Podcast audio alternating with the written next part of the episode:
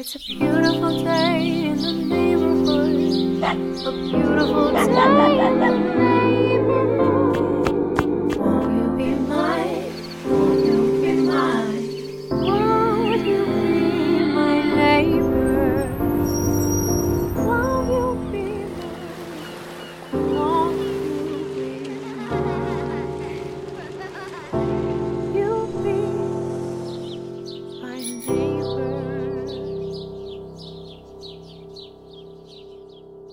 As you may or may not know, Ted kicked off a new series for us last week called Into the Neighborhood. And we're going to get into that. We're actually going to talk about Into the Neighborhood by looking at a passage in John chapter 3.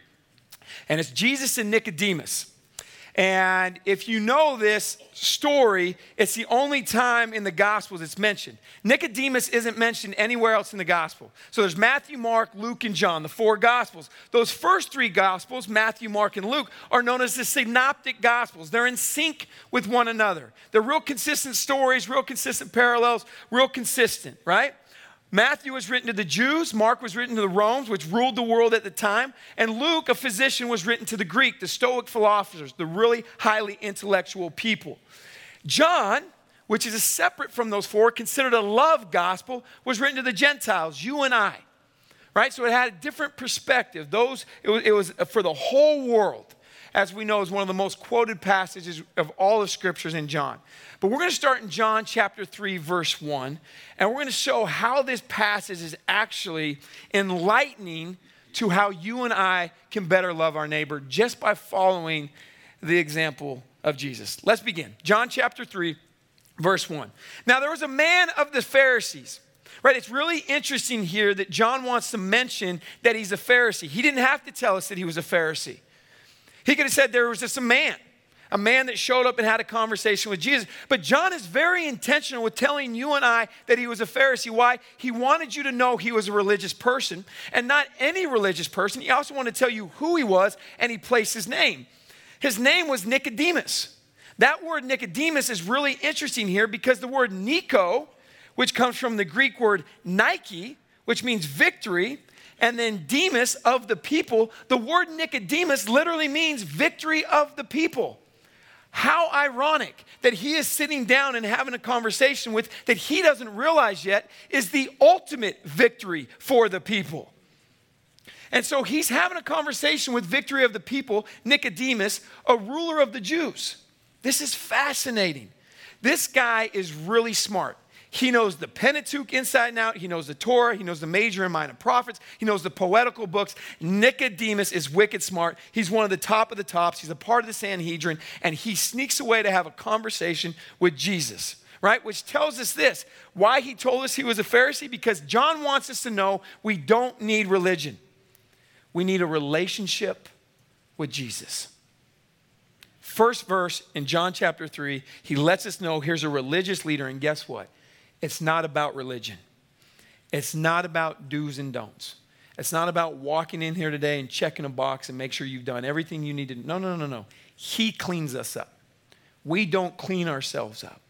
That is the work of Jesus. And John wants us to know that right away. Hey, we don't need a religion, we need a relationship with Jesus. And guess what? That relationship with Jesus permeates itself into our relationship with our neighbors. And we're going to talk about here in a second who our neighbors are. To love our neighbor well, we must pursue a relationship with them. Well, Woodland Hills, how are we doing with that? People online, how are we doing with that?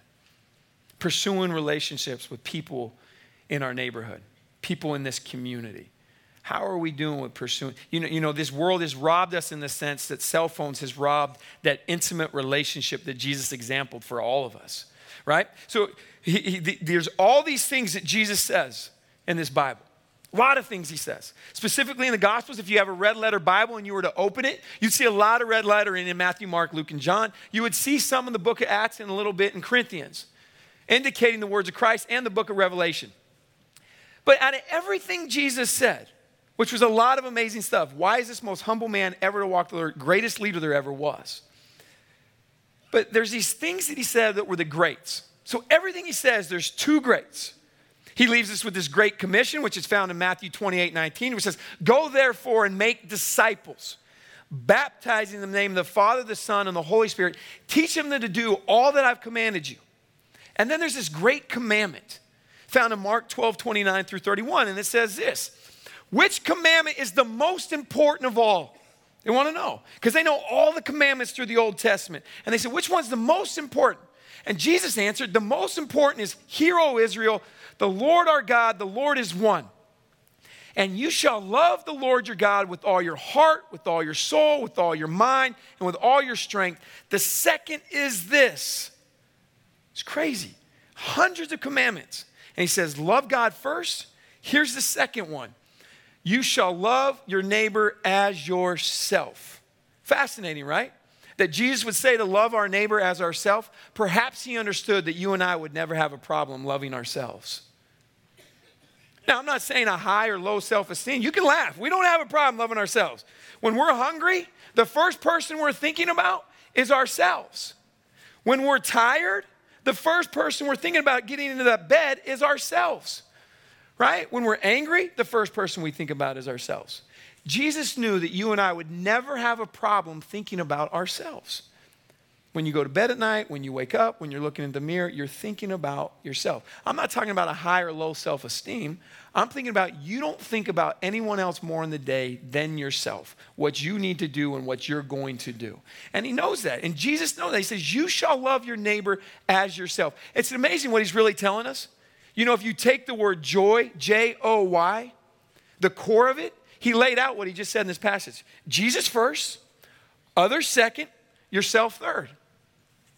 That's a pretty good equation. And you want joy? There's where you find joy. Jesus first, others second, yourself third. Don't make it all about yourself, make it about Jesus and others, and, and it all comes together. There is no other commandment greater than these. There's no other commandment greater than these. Words of Jesus to love your neighbor as yourself, right? So, would you spit venomous rhetoric online to yourself? Just curious. Would you do that? Right?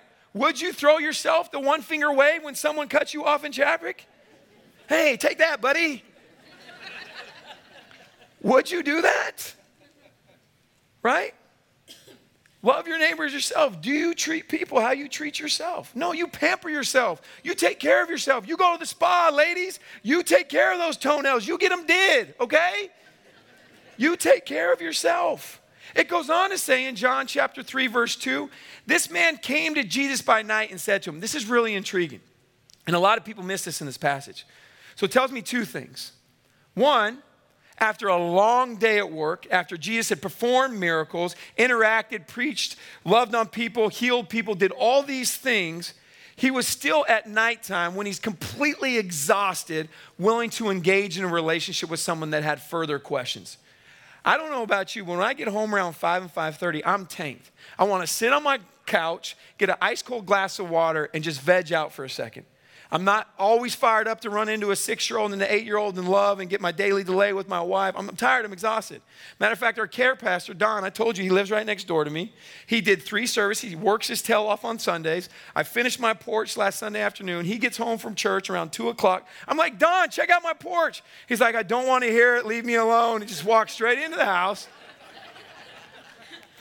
Now, Don's my buddy. We have the best friendship, and I love these in my neighborhood. But I get it. He's exhausted. He's been having conversations all morning on Sunday.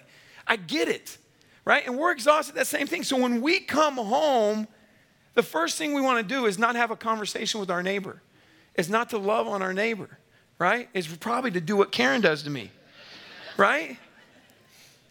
Like I said, Karen, if you're watching, I love you. Come over. I will kick you, cook you your favorite meal.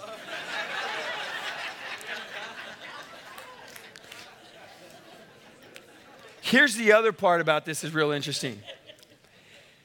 Nicodemus doesn't want to be noticed, right? So he pulled what some of you husbands pull is you act like you're going to bed with your wife, and then once she falls asleep, you kind of sneak out of bed and start playing a little couple more hours of Call of Duty and Fortnite, right? Yep, I just saw a nudge from the wife. Unbelievable. Stop sneaking out of bed to get some more video game hours in, okay? But Nicodemus did the same thing. He waits till his wife probably goes to bed because she doesn't want him messing with this guy who's stirring up all this trouble. She doesn't want him to a guy that is threatening what Jews think is supposed to be, and he, Jesus doesn't look like that, that's supposed to be. So he sneaks out at night. But what we learn from this is to love our neighbor well. We can't make them feel like an inconvenience. Nothing in this passage do we feel like Nicodemus was an inconvenience to Jesus. As a matter of fact, Jesus was willing, after a long day of work, to go overtime and to spend more time with this religious leader. It continues on in John 3 2. Rabbi, we know that you are a teacher come from God. For no one can do these signs that you do unless God is with them. That's an amazing statement that Nicodemus is making right there. You realize what he just said, Woodland Hills. We know. We know that you are from God. No one can be doing these things you're doing. We know that you are from God. So many of you in here today, you know God. You know Jesus. You heard it your whole life. You went to Sunday school. You come to church on Sunday. You know God. But do you really know Him? Nicodemus knew Him, could recite all the passages of the Pentateuch and the Torah. But, ladies and gentlemen, I'm here to tell you today that there are 12 inches that literally can change the course of history. You know what? Forget that. They can change the course of eternity. What are those 12 inches? Those 12 inches are from here to here. 12 inches from here to here. Think about throughout history how much 12 inches has literally changed everything. What about Alexander Hamilton and Burr? 12 inches on that shot, Hamilton lives, history's completely changed forever. What, what, what about Joe Montana to Dwight Clark? 12 inches too high, completely different Super Bowl champ. Sorry, Cowboy fans, right? What, what, what, what about Michael Jordan and the Utah Jazz? 12 inches to the right, 12 inches to the left, 12 inches short. John Stockton and Karl Malone finally get an NBA championship that they never received. What about poor Justin Gatlin that was just in the wrong era of a man named Usain Bolt, right? How many gold medals would he have received? Just 12 inches if Usain Bolt wasn't faster than him and all the gold medals he would have received. How many golf championships have been won or lost by 12 inches? How many lives have been literally spared by traffic accidents by 12 inches? 12 inches changes a lot in the course of history, but no 12 inches are greater than these right here.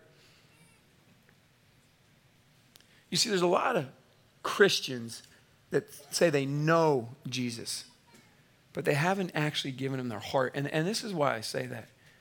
For, for a Christian that has really given Jesus his heart, they look radically different than someone who just knows them. And this is what I mean by that. Jesus said, They will know you are my disciples by, by the way you love them. By the way you love them. And we don't love people well when we just have a mind of Jesus, but not a heart of Jesus. You, you see, the mind is very similar to Nicodemus self righteous, Pharisee, judgmental, critical, wants to tell everybody what they're doing wrong. A heart of Jesus wants to step into the neighborhood and love people well. That's why Jesus is, is the greatest leader that ever was, and no leader will ever be more impactful than he was. So, so 12 inches that change history right here from the head to the heart. Romans 10 9 through 10 says that if you confess your sins and believe that Jesus is the Lord, right, and believe in your heart that Jesus is the Lord, you will be saved. You can have all the head knowledge you want, but knowledge without application is meaningless.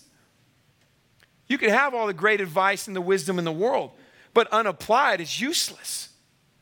John 3 3 through 4 goes on to say, Jesus answered him, and you're going to see three different times that Jesus says, truly, truly, which is crazy because in John 14, 6, he says, I am the way, I am the truth, I am the life. No one shall come to the Father except through me.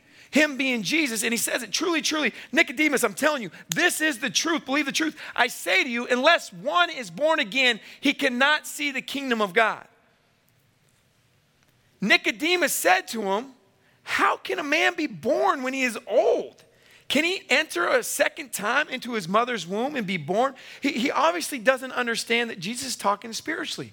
He doesn't understand the, the, the verse that will come from Paul in 2 Corinthians 5 17, which says, If anyone is in Christ, they are a new creation. The old is gone and the new has come. He's not talking physically. We know that's physically impossible to be born again. He's talking about being born again as a new believer, born again in Christ. The old is gone, the new creation has come. Anyone who has surrendered their life to Jesus and trusted Him as their personal Lord and Savior becomes a new human being. They get a Holy Spirit inside them. They are completely transformed. And Nicodemus doesn't understand that. And even though he doesn't understand it, Jesus' response is not one of annoyance, right? Like ours when someone thinks differently than we do politically, right? Because here, here, here's the reality to love our neighbor well, we must exercise patience with their cluelessness. It, you know, some of us are laughing and giggling, and some of us are quiet because we know we haven't done a great job of exercising our patience with tourists driving cluelessness, okay? or we haven't exercised our patience with what we consider cluelessness of a different political belief than us or we haven't exercised our patience with someone's cluelessness when they think differently than we do spiritually or biblically. How, how, how do we respond to someone else's cluelessness? Let me drive it a little closer to home.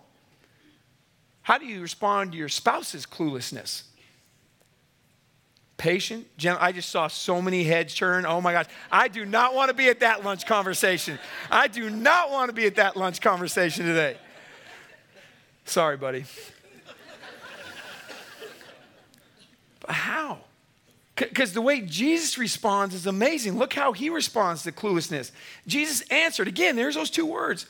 Truly, truly, I say to you, unless one is, one is born of water and the Spirit, he cannot enter the kingdom of God. He's talking about salvation and baptism. That which is born of the flesh is the flesh, and that which is born of the Spirit is spirit. Do not marvel that I said to you, You must be born again. The wind blows where it wishes, and you hear its sound, but you do not know where it comes from or where it goes. So it is with everyone who is born of the Spirit. What a gentle response. Not, you idiot, I can't believe you believe that politically. Or are you kidding me? Fill in the blank, yada, yada, yada. You, you, you see, the problem that, that, that we have as Christians isn't our Jesus. It's those that claim to follow him who show a poor reflection of him. Mahatma Gandhi, who was a peace activist in India, said it best It's not Jesus I have a problem with, it's his followers who look so unlike the Jesus they claim to follow.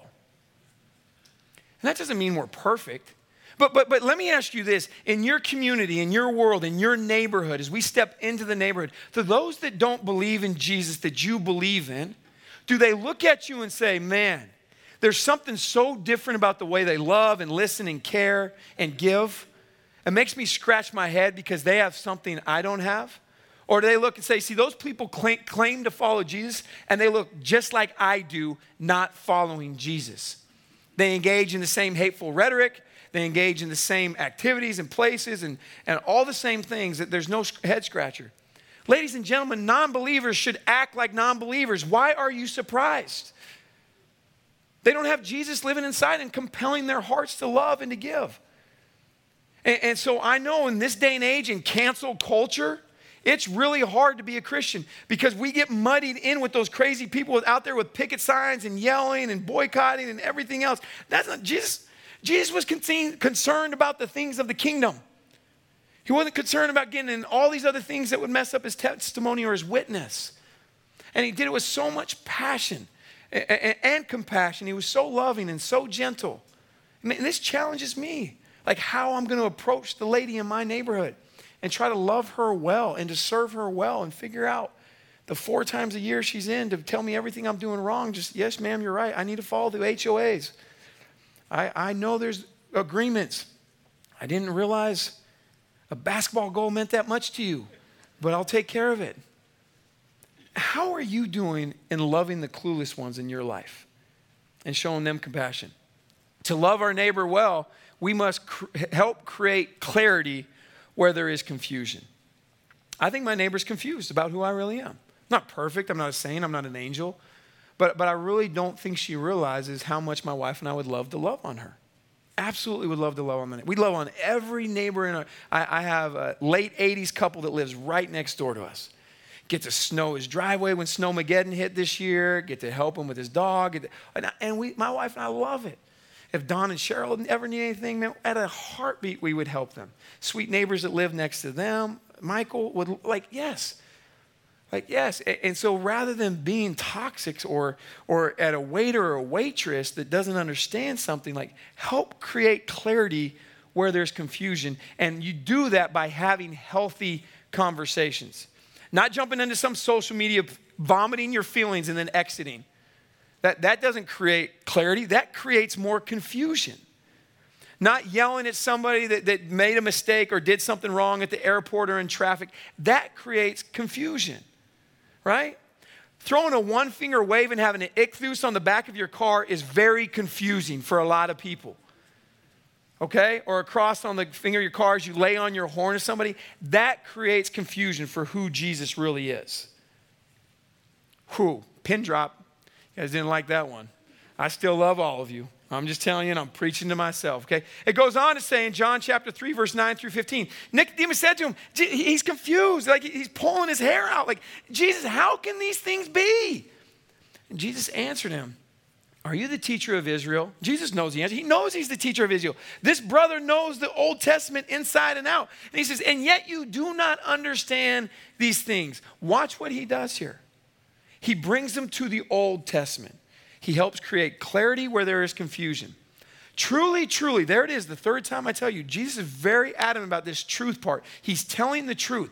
I say to you, we speak of what we know and bear witness to what we have seen. But you do not receive our testimony. If I told you earthly things and you do not believe, how can you believe if I tell you heavenly things? No one has ascended into heaven except the one who descended from heaven, the Son of Man, which is Jesus. The Son of Man is sitting across from Nicodemus at this conversation. And he doesn't realize he's the Son of Man yet. And as Moses, here he goes. Now he's bringing it back to have a relatability with him. He brings it back to something he will understand. He finds a connecting point with his neighbor right? He's loving him well. Regardless if it's a Boston Red Sox fan and a Yankees fan, he's finding a common ground. Whether it's a Cubs fan or a Cardinals fan, he's finding a common ground. You see what he's doing here? Whether it's whoever, whether it's a Chiefs fan and a Raiders fan, he's finding a common ground. He's, he's seeing past their differences and seeing how can I connect with you? Right? How can you connect with your neighbors that don't think like you, act like you, cheer for the same things you do, think the same way politically you do, and eat the same food you do? How can you connect with them? And so, he says, and as Moses lifted up the serpent in the wilderness, so must the Son of Man be lifted up, that whoever believes in him may have eternal life. Just flip this guy's world upside down. Just basically told him, guess what? You think that following the law and the rules and all the checklists were going to get you to heaven. Well, guess what? I'm here. And the only way you're going to get to heaven now is through the Son of Man. Poor Nicodemus. Just, just mind blown. And he knows this man is different. He knows he's different. So I don't know if any of you have been able to have the opportunity to watch this free episode series on YouTube called The Chosen. Uh, the director and, and producer, Dallas, has done a phenomenal job. Now, now keep in mind, he's had liberty to add fictional parts to this series that, that we don't know for sure that Scripture says that, but he doesn't take any Scripture out of context. There's no heresy or blasphemy through these series. If you haven't watched it, this would be a phenomenal series for you and your family to watch. He just launched the first episode of season two on Easter Sunday, and it is unbelievable. I've laughed, I've cried. My wife and I just have absolutely loved it. I'm going to show you a one minute clip from this series. Once again, it's free on YouTube. It's called The Chosen. And this is a conversation between Jesus and Nicodemus that he captured, I believe, so unbelievably well. Check it out.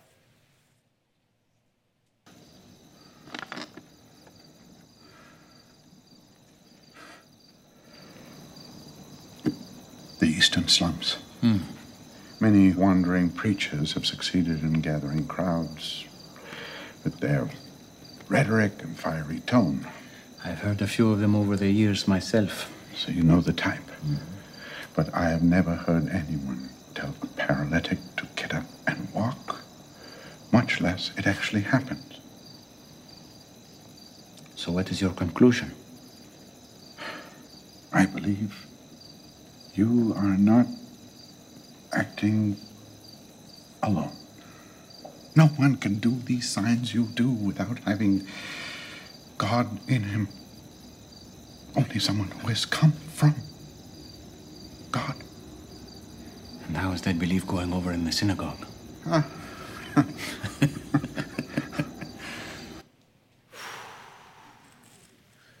I, I literally get chills every time I watch that video clip. Like, he, he knew.